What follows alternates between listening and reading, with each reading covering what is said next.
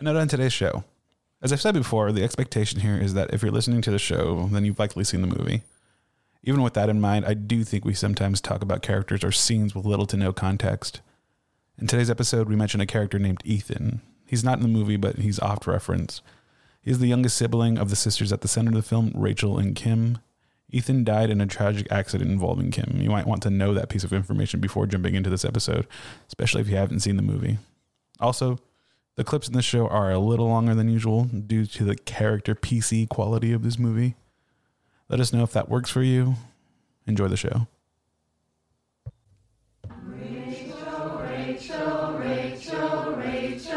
Sydney, Sydney, Sydney, Sydney. Rachel, Rachel, Sydney, Sydney, Rachel, Sydney, Rachel, Sydney, Rachel, Sydney,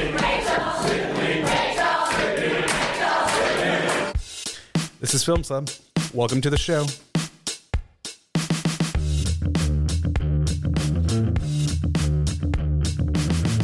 Today's conversation is centered around a movie called Rachel Getting Married.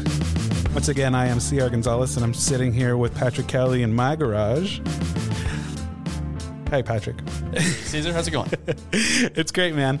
Um, Rachel Getting Married is a quarantine movie for me. Um, that might be a first for this um, show. Definitely, this is a movie that I saw during quarantine on the recommendation from my fiance For the first time? For the first time, yeah. Oh, so okay. this is a very recent pick for me. Um, I'm going to admit this is a selfish pick. I love this movie. I do love this movie, but I've been in this this this like this space in my head Mm. um, because as you know, I am getting married in I don't know five months, Caesar getting married. and I've been thinking a lot about what it means to be married, um, what it means to like join a family, you know, on like Yeah. both ends, and the implications and just like this this feeling that it's bringing out of me, you know, and um, I, I think this movie is just like hit me at the right time. Like it just found me at the right time, and I was watching it, and I just understood the emotions, and that maybe I wouldn't have understood a few years back. So yeah, and I can see I can see you seeing this movie movie from that lens, you know, and, and seeing just like this these families coming together and Yes, um, yeah. exactly. Because I mean, it's kind of a it's, it's a process that I mean, I mean, like I think fraught is too strong a word, but I mean, it's it's it's complicated. It's a complicated thing, and um, this movie is a complicated thing. I think this movie is a complicated thing to talk about. Probably, I was actually watching it again last night. My fiance stepped into the living room, and she she loves this movie. She recommended it to me, but um, she she was like watching it. She like got stuck on it. She was about to go to bed, but she got stuck watching a couple scenes. And she's like, "How the fuck are you going to talk about this thing?" Yeah. She's like, "This movie is so heavy. Like, you better watch out what you say." Yeah, seriously. That's what I thought too when I was watching it. It's uh so this is a first time view for me as, you know, first impressions. Um, yeah, I'm you know, really curious about that. Yeah, I, I had never seen it before. I, I didn't even really know the director that well. Yeah. Um, Jonathan Demme, I, I know him from Silence of the Lambs, but that's pretty much it. I, Yeah. I don't. I've never even seen Philadelphia. I've never seen Manchurian Candidate. I think those are his big things that he's he's done that I'm aware of. Yeah, definitely. Yeah, Silence of the Lambs being the biggest. Yeah. Um, but uh, yeah, first impressions for me, um, it's it's a it's kind of hard to watch. Like most of you know, like most of it's kind of hard to watch just because of the strife between the sisters and Yeah. and and uh, um, and and the dad and and this family has just got problems, you know, and and Kim's got problems, uh, and like every time she like comes into a a, a situation, Uh-huh. it's like oh my god like what she's what's she gonna do like, I like- think that's what makes this movie really exciting. I think um, it, it feels like an actor's movie. Mm-hmm. It feels like an opportunity for these actors to dig into these characters and the way they kind of bounce off each other. I think it's like a really juicy, just uh, project for an actor to take on. Um, Yeah. You can approach these things from so many angles, and you see actors doing a lot of really interesting things, a lot of nuanced things, and making uh, just choice after choice. Several times throughout this, it's so dynamic because you can go from like a high to a low in a single scene, and it happens frequently. You know, Yeah. it is a roller coaster. yeah I, I got like this manic feel from it you know like um Yeah. like and, and i'm thinking of uh uh, when when Kim and Rachel first meet again, you know, and and Rachel's Yes. in her wedding dress, they get right into like the song and like sisterhood and like very happy. um, but uh, you know, it turns on a dime. You know, they they you know they get into some very dark dark stuff. Yeah, which I think has like broader implications. I mean, you kind of see that come full circle toward the end, but we'll get that to that a little later. Um, did you like it? I liked it. Yeah, you know, like I I didn't know if I liked it or not until maybe like three quarters of the way through. Yeah. I was, I was probably halfway through it, and I was like, "What's this? Is hard. Like this is really like I don't know about this." Uh, but I I started liking it about three quarters of the way through. I yeah, Yeah. I mean, I, I know it's not an easy movie to watch. I've probably watched it like three times now, and I know it's hard to watch, and I know a lot of awful things happen, and it seems like these are horrible characters. But watching it, like maybe this third time, I I just feel like this sense of optimism running through it. I feel like and this. that, and that's interesting. 'cause, yeah, like we we got to dig into that a little bit because We definitely Yeah. will. Yeah, I, I do feel it, and um, I think it's a powerful thing. I think that's the message of the movie, um, in a certain sense. Maybe not. No, I do think that's the message of the movie. Of the movie. yeah Um, but let's start from the beginning. Let's like set the scene here. This movie is in 2008. In terms of the American timeline, uh, let's get into some historical context. 2008. This is like a year after No Country for Old Men. Um, I don't want to get too much into culture. I mean, historical context on this. Yeah. But just to say a few notes, 2008 might have felt like a more I mean, it, it might have felt like there might have been optimism in the air. I know that there was a lot of like, there was an optimistic feeling in general around like Obama getting elected and stuff. And I think this movie, I was, we were talking about this earlier, how this movie is kind of a promise of this multicultural future. You know, I think uh, Demme was like a very uh, politically savvy person and uh, an idealistic person. yeah And, and I think, I think he was like sort of expanding on this dream of this multicultural future for America. Yeah, and I I think that's apparent from his his earlier films too. You know, like Silence of the Lambs. Yes. very very strong central female character. Yeah. Um, Philadelphia, Manchurian Candidate. Um, and and but this is like a this is very different. Like what he's doing here with Rachel getting married. So it's It a very is- different kind of movie. yeah, it as is far very as, As far as like approach and like shots and stuff like that. Yeah, it's completely different. And now I'm not entirely familiar with uh, Demme's like entire filmography. I do have favorites, and I have seen a few.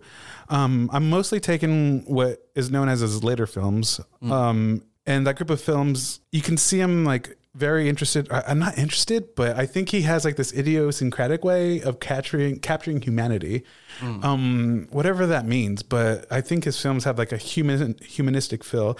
Like um, he does stop making sense uh, from the Talking Heads uh, music documentary. Oh yeah. Oh, it's not a documentary; it's a concert film. Um, it's just straight up them playing, but it's it's great. It's one it's one of the good ones. It's like one of the best ones, I would say. Um, Silence of the Lambs, Philadelphia, Something Wild, and then Rachel getting married. Um, those are the ones I'm familiar with. I have seen those, and what Jonathan Demme was most noted for as a director in his style is the Demme close up. And I don't know if you looked into this, but Yeah, yeah, I did. yeah. So it's And, a and I watched Silence of the Lambs again last night. oh really? uh, just so that I could watch something Yeah. else from him.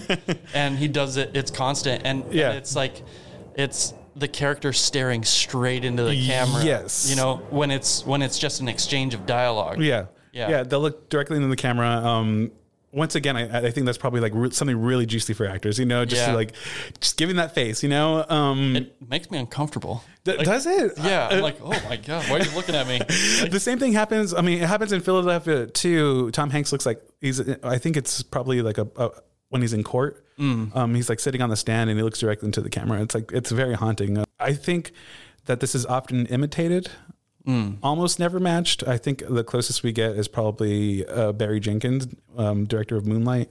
I mean, I think, I think he he nails it and surpasses it. Um, but I Yeah. think everyone knows that. yeah, and I was reading a, a slew of directors uh, saying that they'd been in, you know, uh, influenced Yeah, by yeah. the Demme close up. Yeah. right. After he died, I, I think like three films were dedicated to him. I think like Vox Lux from Brady Corbet, um, the remake of Suspiria from Luca Luca Guada- Guadagnino, um, and uh, Paul Thomas Anderson, Phantom Thread. All three of those movies were dedicated to him, and like those are all fucking great movies. Yeah, yeah, and uh, you know to throw it back to last week episode, week's episode, Wes Anderson has said he's been inspired by uh, Demme's close-ups too. Yeah. You- and now he's now that you hear it, like you kind of see it. Like if you look at the Royal Tenenbaums and uh, like Margot Oh, coming off the bus. Yeah, I can you see that for sure. Richie. Yeah, yeah, yeah. Um, I think there's a little more action in those shots than Demme would use, but Mm-hmm. I, I can get definitely see the influence. Um, I, I feel like I feel like Wes Anderson is probably closer to the Coens in that respect. The Co- Hmm. the Coens always do that shot reverse shot in conversations where you just get like one character in the frame. Yeah. Um, that feels more Wes Anderson, but I mean, if he says he's influenced by him, I'm going to believe him. Um, but I, I get the understanding that Jonathan Demme has like he has a profound understanding of what makes life worth living, and I know this is abstract, but like that's the idea that I get from his movies that he just he knows how to capture what makes life worth living, and I think that's like what they mean by humanity. And it, it's almost like indefinable, but it's palpable in his movies. And I think this is all somehow connected to music because he loves music in his movies. Yeah, he loves yeah. live music. He loves diegetic music in his movies. music is very meaningful in this in this movie. Yes, I want to talk about the music in this movie later, but before we get to that, let's talk about Jenny Lumet. I know you had a couple things to say about her. Oh yeah, so uh, yeah, written by Jenny Lumet. I uh, think this is um, probably her most notable project. Uh, you mentioned she's she's writing for TV now. Yes. Um, yeah, so I I have seen uh, an interview um, with her and Demme, um, and she had a couple of very interesting things to say about her screenplay. She, she seems like a very like kind of kind of spiritual person, and and, and uh, she took an intentional approach to write Ethan into the script as a ghost, kind of. Yeah. Um, and I think Demme picked up on that and and executed that well. I think there's several shots throughout the movie that you can kind of see through the eyes of a Ethan ghost. You know, like especially um, especially the scene where. Uh, Kim visits uh, Ethan's room when she comes home. Like when she comes back home, she goes into Ethan's room, and when she leaves Ethan's room, uh, the camera follows her at the at like waist level in this very dark, uh, very dark hallway in the house. Yeah. and it's like kind of shaking and Yeah, like it would uh, be a child following her. like a ch- yeah, and it's um uh you know I, I watched the movie twice after I had heard uh, uh, Jenny Lumet um, mention that in, in her interview, and um, that scene you know it, it got like heart pumping fast. like I was like, oh my god, that's yeah, that's kind of freaky. yeah, like where is this shit about to go? Yeah. um, but yeah, and like and other things that that she mentioned, um, and and just kind of how well that how well this director executed her vision for you know for for the screenplay. Um, there that that same scene where where Kim is in uh, Ethan's room, she looks out the window and there's a little boy chasing after a dog. And, Oh, uh, yeah. yeah. She comments like in that interview to Demme. I don't know if this is like the first time they ever mentioned it Yeah. or whatever. She was like, "That's amazing that you did that. That you know, if things had been different in Kim's life, Wow. this could have been Ethan Yeah. across the lawn." They hadn't talked about it. He just did it. It didn't seem that way in the interview that they had Oh, talked wow, about that yeah. because, um, in fact, Demme didn't let Lumet on the set Hmm. uh, because he didn't want to be influenced by her reactions of like what he's doing with her project, you know. Yeah. And uh, Which makes a lot of sense. Yeah. It, it seems like his work would be very like almost. I don't want to say fragile, but almost fragile in a way where Yeah. like nobody else could touch this because he has such a singular vision. yeah, yeah, fragile seems right. Like especially with like the like the camera work and all that yeah. stuff. And yeah. I mean, it takes like uh, just this perfect like calibration Mm-hmm. of so many things to get something like this right. Um, this movie feels like an accident. Like the fact that it was captured the way it, that it does, that it feels as real as it does, Yeah. and it feels like it feels like you went to a wedding. Yeah, and it, and it, it couldn't have been like engineered, you know, because like it's it's a room full of people. Like Yeah. every made every important scene is like a room full of people. Yeah, I mean, but I I feel like it. I mean, it, I mean, yes and no. Yeah. Uh, like, yeah, you, you can't engineer, but that this just speaks to the talent of this man. You know, Mm-hmm. he he has this way of like capturing these moments or getting these things out of people. Um, even in something as like as Hollywood as something wild with Jeff Daniels, it's about like this really like really like uptight businessman. Um, but there's just so many like really poignant scenes, you know, and a lot of them have to do with music. There's just a scene where he does like a really goofy dance. He's just like letting loose, but it, it, yeah, it just feels very human. Um, so let's talk about what this movie is about. And this movie, I think, is about so many things. On a base level, like the very base of this movie, I think it's about family. I think it's about the meeting and joining of two families. It's about loss. It's about recovery. Um, it's about sisterhood. But I think what's most important about this movie is how it's made. Yeah. Um, in terms of like uh, directing, cinematography, and writing, I think that's the most important part about this movie. Plus, it's less sticky than talking about the plot and the problems of these characters. Yeah. Yeah, it's a less sick, sticky situation. Um, so You're, you're right. Yeah, like Yeah. how it's made is is so important. Like especially in the context of like Demme's career. Yeah. it's a totally different. Yeah, this is where his this is where his style switches. He goes from this really controlled style with his really just um immaculate close-ups to this handheld documentary style. Um and yes, that style lends itself to this movie, but also he sticks with that style even after this movie. So it wasn't Oh, okay. it was just like he was redefining himself in a sense. So yeah, important in, in the career of Jonathan Demme. Um But yeah, more evidence to the fact that it's like intentional. It's like such an intentional choice for this Yeah. for this movie, and you know, obviously, I guess later projects. I think the simplest way to say what this movie is about, and maybe even overly simplistic, is to say this is like what happens when you throw a wrench in the family machine. Yeah, And Kim's that wrench. Kim's the wrench. Yeah. yeah, obviously. Um, and the performances here are probably the most important thing about it. Like Kim is the wrench. Kim is so fucking prickly. I think the, what's happening here is that like she's like a bomb thrown into this, and the whole movie is about characters reacting to her. Um, Yeah. The whole tone is about how people react to her.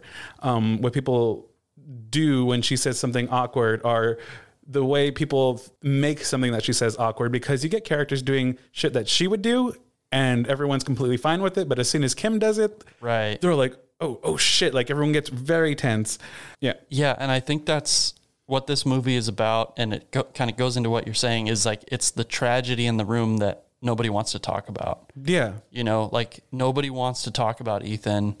Um, there's a few times where, um, and and there's a really there's a really great scene. It's the rehearsal. Uh, it's before the rehearsal dinner, and there's a there's a family friend that gets up and gets the mic. Um, it's it's the re- like the rehearsal ceremony yeah uh, family friend gets up and gets the mic, and he's the first kind of person to mention Ethan's name, uh, not outside of Kim's um, uh, Narcotics Anonymous meeting. Um, after that meeting, it's like the first time in the room where everybody is together and somebody mentions Ethan's name. yeah I, I read this that uh, Demme didn't tell the actors in the room that he was going to do this. He's he just said that you know in the script it says the family friend gets up and tells a very moving toast. Yeah. that's it. um, they, he didn't tell Anne Hathaway, uh, the dad, Rachel, didn't tell any of them that it was going to be Ethan. You know, he's going to say something about Ethan. yeah Um, and so, so, part of the tension he captures is probably like confusion in a sense yeah, like yeah. coming from the actors right. like, They're like, oh, oh shit Yeah, yeah. So like you see their the look on their face, it's like shock, and then they like melt. you Yeah. know, with like sadness. Yeah, and I think a lot of the tension and create attention and tone in uh, this movie is created by the way you're giving information and the way it's given to you, sort of like piecemeal. Mm-hmm. Um, and but also very quickly, like the first scene with Kim in rehab, you get already a lot of information. Yeah, you get a lot. Yeah, you get that she's she's like antagonistic mm-hmm. toward the other guy. She's like just egging him on. Yep. You get that she's been in some sort of accident because like oh don't fucking crash your car or whatever. Oh yeah. And then you you get that um like she's a wrench like How about when she goes to that meeting? When she comes back home, she goes to the meeting. She is a wrench in the works, right? Like Mm-hmm. Yeah. Mm-hmm. what is maybe immediately when she walks into the meeting, she like knocks over a bunch of the folding chairs. Yes, exactly. Yeah, yeah, and she can't help it. Like that's Yeah. just the the nature the nature of her. Yeah. Um, let's listen to her speech. As more of you know than are likely to admit, one of the steps, actual steps, is about making amends. So, I did a lot of apologizing to people, uh, who some of whom barely remembered me, most of whom barely remembered anything, and I apologized for, um, you know, like bouncing a check or passing out in their bathtub or flooding their house. And um, you know just basically for involving them in sordid activities that they were desperately trying to forget. I I had to call this one girl who was i think 14 but she couldn't come to the phone actually because her mom had taken out a restraining order but but anyway, so I, I spent a lot of time. The point is, I spent a lot of time apologizing to people who were pretty much perfect strangers. So I would very much like to take this opportunity to um, not only congratulate my extraordinary sister, the future explorer in matters of the mind, thank you very much, and her adorable impending husband on the occasion of their unprecedented nuptials but also uh, to apologize to said extraordinary sister, future explorer matters of the mind, uh, for what? I don't know. Everything. and I, I really mean that, Rach. You've. I've been a nightmare, you've been a saint. And I'm really just so damn glad to be here with you and, and Sydney's family and our family and, and just everyone's together. And I'm just, I'm, it's really great. It's just, so I am hereby uh, raising my seltzer to my laudatory sister and herewith making amends. So this is like a tightrope act of she she is not a likable character. Yeah. in a sense. But I mean, she's she's trying. Like she is really trying to get better. She doesn't relapse in this movie. You know, she has she's having a hard time, like a you know uh, anyone would. Yeah. I think. Oh, And- of course. Yeah, and I think everyone's kind of.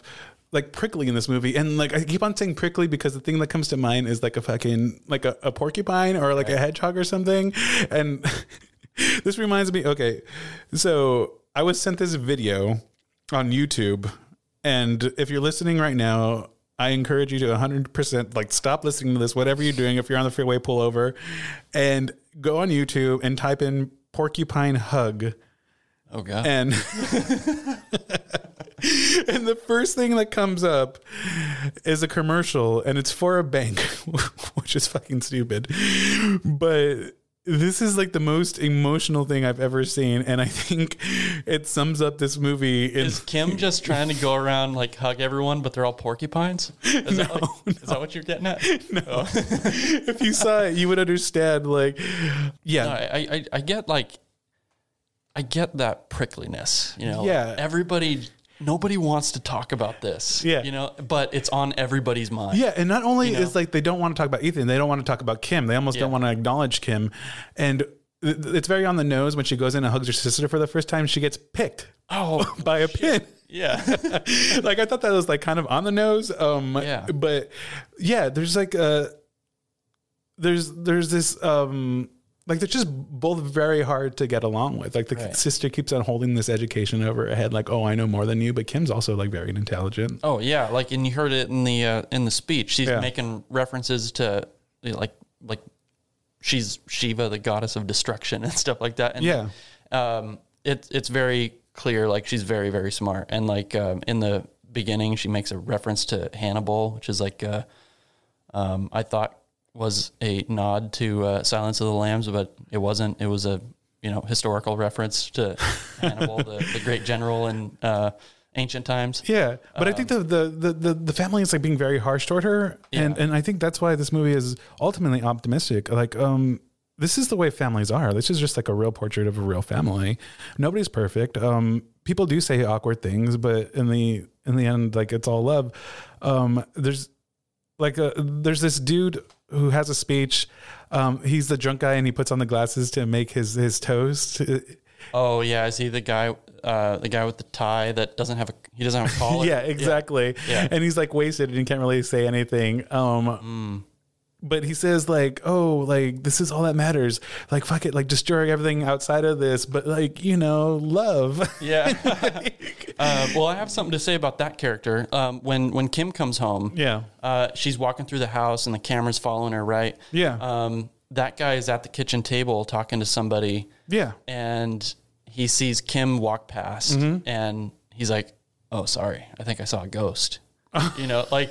It's like this ghost thing is, Yeah. is something she Yeah, that's what I fucking love about this really movie. writes in Yeah, the camera just kind of wanders throughout the house, and and it that's what makes the party portion of this seem so realistic. Is that's how as like you know as a person wandering through a party, you just kind of duck into a room, you see who's there, um, and you make note. And this movie does that. You know, Yeah. like it doesn't do like solid introductions to a lot of characters, but it makes notes like on all of them. Like, and by the end, you feel like you're partying with all your friends. Yeah. yeah. That's kind of how I felt about the wedding, especially was Yeah.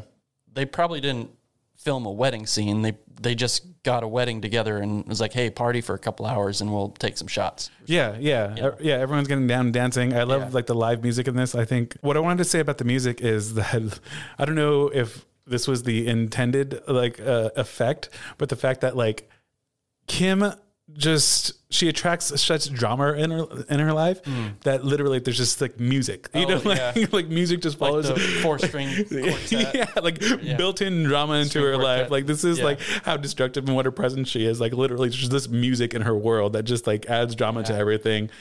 Um, Yeah, and I mean, is there significance that um, so Sydney's in the music industry and Rachel and Kim's dad is in the music industry too? Like, uh, I, I feel like it's I think music is kind of the same thing to me anyway. That the music is the same thing as like the dishwasher because that's the, that's the other way that um, the dad and Sydney are superimposed yeah, is they play that dishwasher game. yeah. Here it is. Paul, you know, Paul, was thinking about it, and uh, I actually did some preliminary sketches. I'd love to show them to you. Uh, He's actually he's not kidding about this. but I this. think that if you move, been working you know, on this. if you move things like the salad bowls on the upper tier, you could probably get about 10% more stuff in the dishwasher. So uh, it's uh, not good. Does he, does he know? Show me how to load the dishwasher.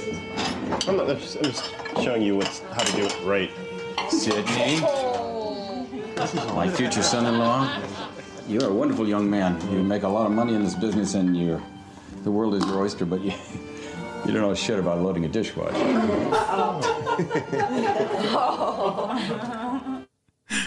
I love that scene. Did did you pick up on the tension there a little bit, where the dad was going to be like, "You're going to teach me how to load the dishwasher"? Okay, I yeah. thought it was going to turn into a fight. This is the thing I'm talking about. Like, if Kim had been that confrontational with anybody, like it would have been an issue. People would have gotten awkward, but everyone's Right. able to laugh this off. Like, um, but the the dad is like so. He's got like the smile taped to his ears, you know, like he's Yeah. just like walking through the movie. Just okay, like, Bill Irwin's okay, performance as Paul in this is is like so nuanced. Like, Yeah. I, I, he he's just like he he's going through like so many things. Like he just goes in and out of these moods, and like he's very tense and tight, but like also at points he's like sort of assertive. You know, Mm-hmm. um, he, he he's just like a real presence. Yeah, he's, he feels like a real person. You know, just like we we go from here to there, and he he writes this line just like ever ever so slightly. I don't know. Yeah, Yeah, he's yeah. like moving in and out of things, but it, it always works. Like he, he doesn't feel. I mean, he feels like one whole person. You know what I mean? He, it doesn't Yeah. feel like he's like searching for his character. He does feel like one whole person. Um, But he's like on the edge, like he's you know he's Yeah. kind of like always on the edge. yeah, yeah. He's very tense and he does like these really goofy things. And he, Kim's talking about like how he's overbearing and he has no boundaries. Mm. And what I notice about the performance is um, he grabs everyone's face that he, he meets. Like, uh, oh yeah, yeah, like he, he just like keeps on doing that and like he does it so much that it makes it kind of uncomfortable and you get the idea like um yeah this man has no boundaries and it's probably contributed to the way that kim and rachel interact with one another you know? Yeah, and uh, to to go back a little bit, like the the how the dad and Sydney, I think overlap in a couple of major ways uh, in the movie, and that and that's with the dishwasher game, and and the fact they both work in music. Um, I think those two things, if you notice, like the dad and Sydney stay out of the drama Yeah. a lot a lot of the times right and i think what that is is like the the dishwasher and music and these are like the diversions you know like these are kind of diversions that they're occupying themselves with so that they don't talk about the thing that's like really blowing up the relationship between rachel and kim Yeah. um, and and the mom Abby, I think her name is, for that matter too. Like, Yeah. and and we you know we could talk about Abby later because like she's an interesting character. How she's like she's on the she might as well be on the moon. You know, like she's not. Like, she doesn't want any part of anything. You know. yeah. You know. I guess I guess I don't I, I guess I don't get the impression that they're trying to ignore anything. I get the impression that they know everything's going to be all right because love gets them through. Like when we first when Kim first sees Rachel, like Rachel's happy to see her, and it's not like she doesn't Yeah. know who Kim is, or it's not like they don't have a tumultuous relationship already. She just welcomes her like openly, Yeah. and they're ha- they're excited to see each other. And at the end of the movie, it's tied up in the exact same way where they embrace each other. Um, Rachel's like happier, happy to welcome Kim into this very intimate moment where she's dancing with Sydney in the dark, and and like they go in, they hug each other. Um, Yeah, and that's so that's after the huge blow up with the mom. She comes back home. Yeah. She sees, you know, that she's been like through something, Mm-hmm. know, because like uh, she like has the fist fight with her. Like Mm-hmm. her mom punches her, and then like she uh, crashes into a rock in the forest, so she's all yeah, messed up. So Rachel takes care of her, puts her in the tub. Um, do you see Leonardo and Raphael? yeah. Yeah. yeah, that's a really great a connection. Yeah, and remember going back and going back to Teenage Mutant Ninja Turtles. Uh, you thought that it was like a Raphael was a junkie in the tub, like getting, uh, you know. And we got it. We got our We scene. got it. We got it. Yeah, I forgot to make a Cormac reference here. I don't have one. yeah. Well, you know, the night's still young. You know? but the way uh, the camera uh, just reacts to people, um, it's especially working off the emotions or just the actions of Kim.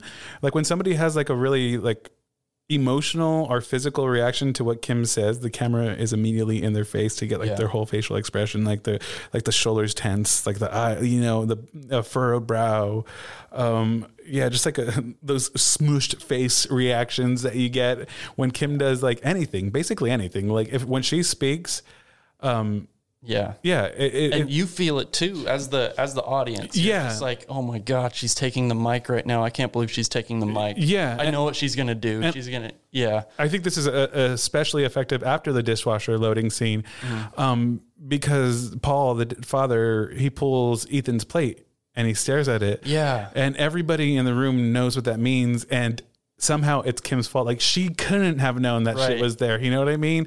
And and I just think it plays into this like the dishwasher and the music being a diversion from the thing that everyone needs to talk about, right? Yeah. Because what destroys the dishwasher game? They they see Ethan's plate. Yeah. You know.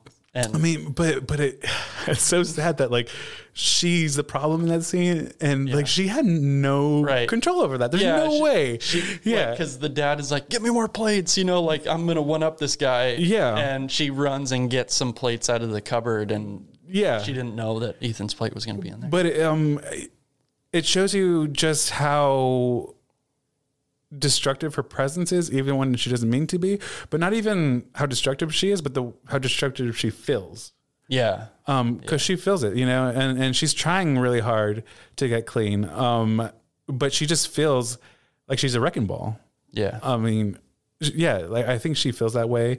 yeah. And I mean, like, wouldn't you though? Yeah, for sure, yeah. for sure, for sure. But the like the family treats her that way, and I don't think like it's entirely necessary through the whole movie. You know, Yeah. I mean, I mean that's why I I think it's so complicated. It's so complicated to talk about this movie. It really is. But I think that it's just like a real family. Yeah, and, um, that, and that fight with them like there's no cle it's not clear you know like who's who's the good guy who's the bad guy you know it's all it's just like kind of a tangled mess and then like um that fight with uh, abby Kim, between kim and and abby like that feels like the turning point in the movie to me Uh-huh. yeah. where uh she gets into the fight uh with abby um and i feel like it's it's after that that rachel starts to show compassion towards Kim Mm-hmm. again. You know, uh, yeah, I kind of feel like that's like Kim behaves differently after Mm-hmm. that. After that moment, you know. And I think part of that's like shame, like she doesn't want to like talk to her mom again, Yeah. which is really really sad. But, um, but yeah, it's uh, it's interesting. Yeah, um, I think um the the way she like kind of like even in her costume, the way she degrades, like she has this half like done hair, Oh, yeah. and after she gets into the accent, like her face is all just like fucked up. Um, I don't know, like that's what it takes to, for her to get sympathy, but I think she deserves it all along. Like I said, I think this is an optimistic film, but you were saying that you think the most important part of this movie is the rehearsal with the toasts. Um, Yeah. do you want yeah. to talk a little more about what's happening with those toasts? Yeah. Um, there was, uh, yeah, we haven't mentioned this yet. Um, Emma's toast. Yes, So I think, uh, is that coming up? let's do it. Do you remember when I was teaching you how to drive in the Wagoneer and you sideswiped that taxi and knocked off his side mirror? No, I have no recollection of that whatsoever. Well, well, well, I would like to share with everyone that Miss Rachel, before she had her license or knew anything about how to drive, managed to outmaneuver an irate, screaming cab driver all the way across 96th Street to the East River, handily avoiding two EMT guys loading an old lady onto a gurney or something. and then she got the number of one of the EMT guys and went out with him twice. Uh-huh. Mm-hmm. yeah, that I did do. Yeah. Three, three times. Hey, Rach, was that the guy with the peroxide hair? So anyway, um, when the cab driver finally caught up with us, she talked him down from his Middle Eastern fury and like Mahmoud! Such a nice man! um, in like you know pretend Arabic, Farsi, Urdu, I don't know. And then she she uses his radio thing to call his dispatcher and recommend him for accommodation. She's so sweet. So um, here's to a woman who can drive fast, pick up a paramedic, make up foreign languages, and still get you home in one piece. And Sydney, you're a lucky bastard. What do you have to say about her? Oh man. Uh, so the, yeah, not a fan of Emma. Uh, no. I think she was. I think she was cast that way. Yeah. she had has that face. I hate Yeah. to say it. Uh, the thing that jumps out at me about Emma's toast is like this is a story about a car accident that could have been way worse. You Yeah. Know, like what was it that destroyed Kim's life? You know, and destroyed like everybody's lives in this family. it was a car accident. And nobody has a problem with her saying this, or Yeah. nobody reacts to that, or even picks up on it. Yeah, and it's like I see these two sisters. Yeah. You know, it's like for one, like she's getting married, like everything is working out for her. You know, like she's like the good sister.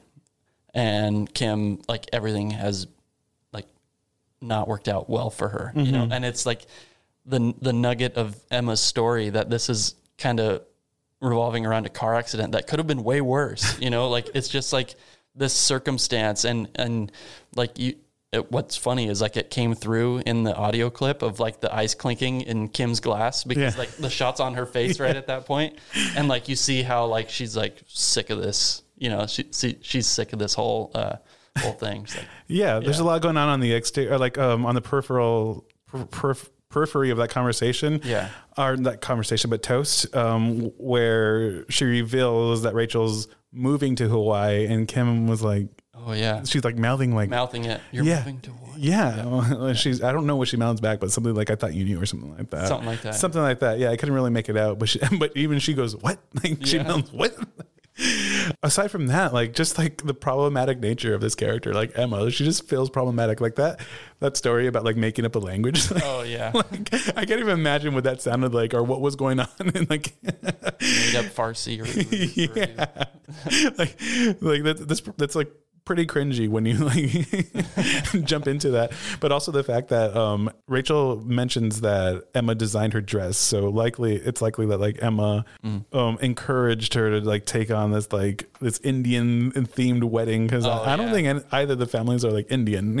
yeah it's that's the only like indian thing about the movie is the wedding theme. Yeah, yeah, yeah. And it, it- like basically, I think what, what would I pull from that? I don't know if you're supposed to pull it, but what I like, it, you know, people are problematic when you perceive them as problematic. Yeah, you know yeah, I mean? Because nobody bats an eye at her. Um, Yeah, it's an interesting layer over. over yeah. And I finally, um, well, the last thing I wanted to talk about was the vow scene. Um, is there anything you want to talk about before we get to that? Um, yeah. So, like, while we're still on the rehearsal dinner, um, did you catch Sydney's mom um, saying, you know, she gets up and gives a toast. This is how it's in. This is how it is in heaven. You yeah, know, let's listen to that. I prayed for you, Rachel. I prayed for you. I knew you'd come. And here you are. And we are one, all of us. And this is how it is in heaven. Just like this. And I'm so glad we're having a rehearsal on it now. She's really sweet. Yeah, very sweet. Uh, I think it that speech just goes to Rachel in her circumstance in life and Mhm. Kim in her circumstance in life at the when she says this is how is it how is how it is in heaven Mhm. it's on Kim's face you know like you you know what Kim's going through at this point like this is not heaven. This is yeah okay. The fact that we see this like so differently is it's really funny. Like i don't know. Like what i get from that is like it like heaven in heaven we're all together you know? We Yeah. coexist as like our separate selves. So like I love that we see it differently. Yeah that is really neat. Like yeah. but the fact that like they can all coexist in heaven. Like people are who they are. Mhm. um but in heaven we're just like we're all together. And and it, like we're all joining. And i think this movie is about what a marriage means. And that's why Yeah. you know it's been on my mind. And that's why i want to talk about this movie. I think this movie is about people joining making compromises uh interacting you know? Um it's about how complicated relationships can be. And we have to accept people for who they are Yeah. um not what we, we perceive them to be but also you can't avoid perceptions. Um yeah. you know you're gonna feel how you're gonna feel but i mean it doesn't mean you, you don't love someone. And i think this uh, family overall understands that they love each other. I don't get the, like i don't ever get the impression that anyone's gonna like get fucking booted out of this family or booted out of this house. right. They just have learned how to deal with, with each other. And like i think this is just like a portrait of a complicated family that loves each other. And, and, I, and that's a good point because like they they have some knockdown drag out fights. Yeah. you know like the the after um, they come home from the uh, getting their hair done for the wedding. Yeah. Like that's the that's like the the climax fight between uh, uh, Kim and Rachel. Yeah. Um, and and the dad even shows some emotion in, Mhm. in that scene too Yeah. um, and then you have the the the climactic fight between Kim and uh, the mom. Mhm. Um, but there, I think, to your point, I think I think you're right. Like there there is redemption afterwards. Like everyone seems to be okay and and like seems Mhm. to be um, getting back to like loving each other and stuff like that after after the catastrophic Yeah. like climactic fight. But but I think it ca- still kind of goes to like Kim. Kim is the wrecking ball, you know. Like she is. She she does come in and like like you gotta. I don't know. She's the catalyst for the like the explosion, and Yeah. you can only pick up the pieces after the explosion. Well, it all comes to a head when they finally get married at the end, which I think it's like probably the most beautiful thing in this movie. yeah, yeah. What did you think about those wedding vows? I mean, I thought they were fucking amazing. Um, Very meaningful too. yeah, the the way they just tell each other like so plainly that they love each other is really beautiful, but also um, the simple act of uh, of Sydney singing, like Mm. like it's it's almost like the simplest way to show someone that you love them is I don't know. Like for him, it's singing because that's what he he does. But you know, it's it's just like this. It's this really simple gesture. Um, but it, it's so powerful. Let's listen to that.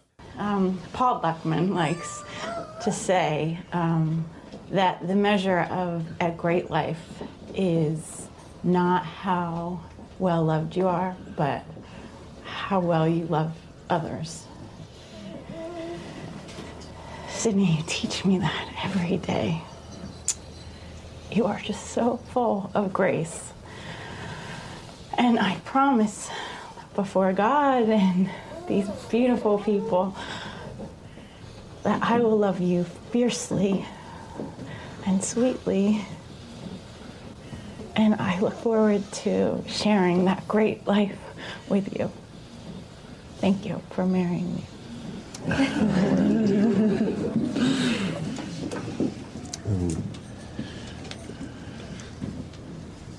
All that I ever wanted was to just hear music. And when I met you, I heard you. And Rachel, you're the most beautiful thing I've ever heard. And thank you for marrying me. You're welcome. She used to work in a diner. Never saw a woman look finer. I used to order just to watch her float across the floor. She grew up in a small town. Never put her roots down. Daddy always kept moving, so she did too. So that's Sydney, played by Tunde Adebimpe, and he's the lead singer of TV on the Radio, which is a really great band. Um, but I was watching this last night. I was like, just bawling, dude. Um, but I think it's I think it's his. Uh, wait, no, I, it might be Rachel's vow. I can't remember. Um, one of them says, you know, your life is not measured by how much love you receive, but Yeah. how much you give to others. yeah, Um, I think she starts with that. Yeah, yeah, that that's Rachel's vow, right? Mhm. Um, I think it's very fitting that Mhm. it's you know after.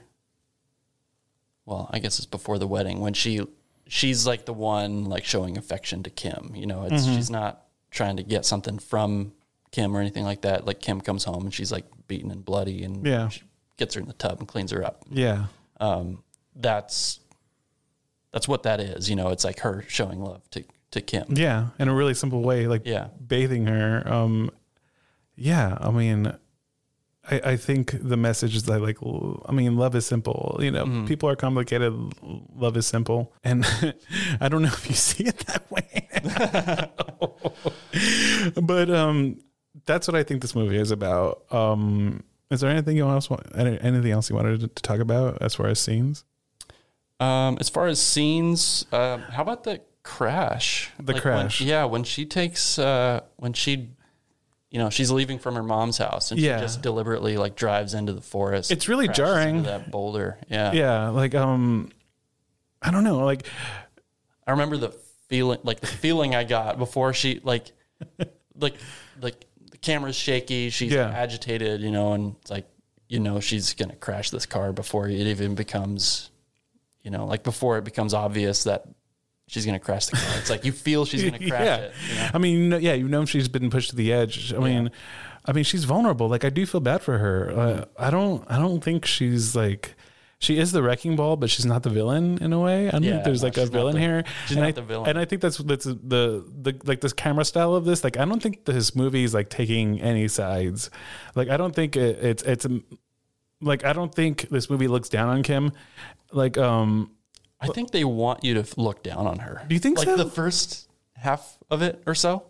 I think they want you to.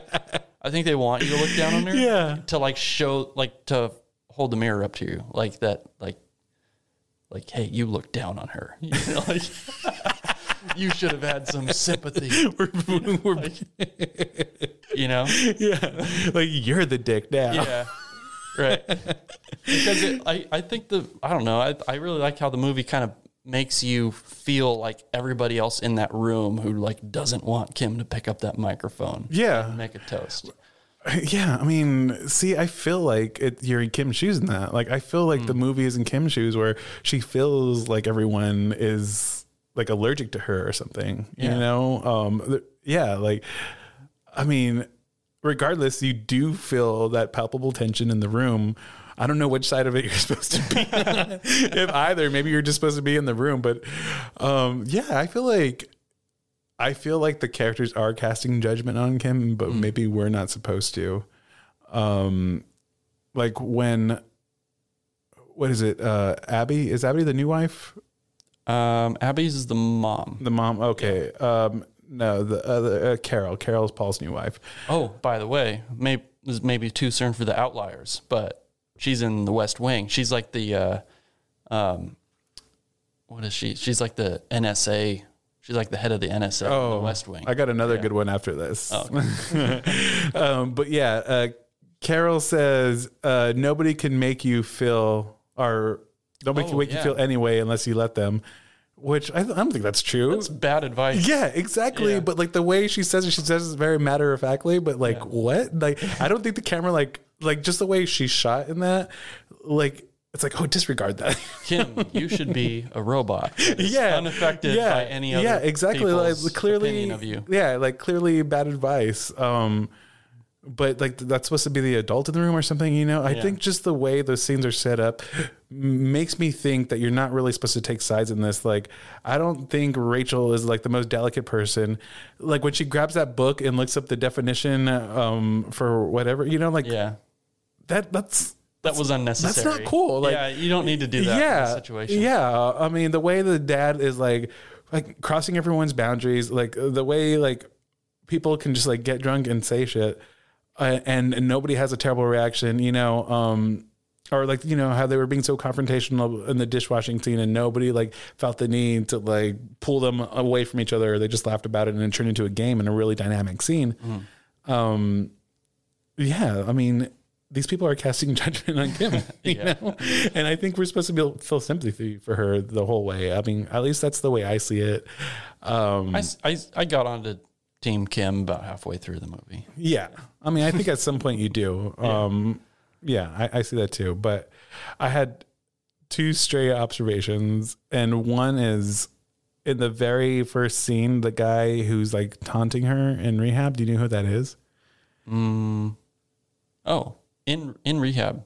Oh, uh, I remember recognizing him, but I f- I'm forgetting his face now. He's Sebastian Stan, the Winter Soldier. Oh yeah, yeah. I was like, was it Luke Skywalker? No, no, no, yeah. Sebastian Stan. Yeah, Yeah. I saw him and I was like, That must have been one of his first things. Yeah, he looks really young. He looks really Yeah. different. He has that crazy hair. I thought he was somebody else from like a '90s show or something, but no, that's Sebastian Stan. And another thing that I found was uh, that Bill Irwin, Bill Irwin, who plays Paul, the dad. Um, he was a clown. He was a professional clown, and he's really? given credit for like the renaissance of circuses. Really? Yeah, The renaissance of circuses. Like yeah, he brought them back. Like he brought them back. Like he made circuses a thing again. wow. yeah, I think that's great because he's like a really talented actor, but also an impressive clown. I'm sure it takes a huge amount of talent to be a clown, Yeah, I mean, clown classes are a thing for actors. Especially if you're going to bring it back. Yeah. You're going to bring circuses back. like, you better be good. um, but yeah, is there anything else? Um, at the wedding, I think Jenny Lumet's in the audience. Oh, really? Uh, yeah. Um, I remember seeing somebody who So looks she a wa- lot like She was on Jenny set for at least for at least that scene. for at least a day. yeah, for at least that one. But um, yeah, I think that wraps it up. Yeah, I highly recommend this movie. Everyone should go see it. Yeah. I mean, you should have seen it before you listen to this, or else you wouldn't know what, what the hell we were talking about. Well, thanks for getting on board. We'll see you next time. See ya. What can I get for you, Kimmy?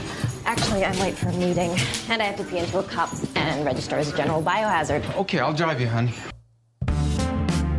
That was our talk about Rachel getting married. Thank you for listening. I am Cesar Gonzalez. The other voice you heard today was Patrick Kelly, as always. Rachel Getting Married does touch on several sensitive subjects, but we didn't want that to keep us from celebrating this film. So we did leave a lot of information regarding plot and character on the table that was by design. I hope you enjoyed. Next week, we're talking about Terminator 2. Judgment Day. Music at the top and what you're listening to now was written and recorded by Randy Flores, a very good friend of the show, a very talented musician. You can just ride that out now. We'll see you next time.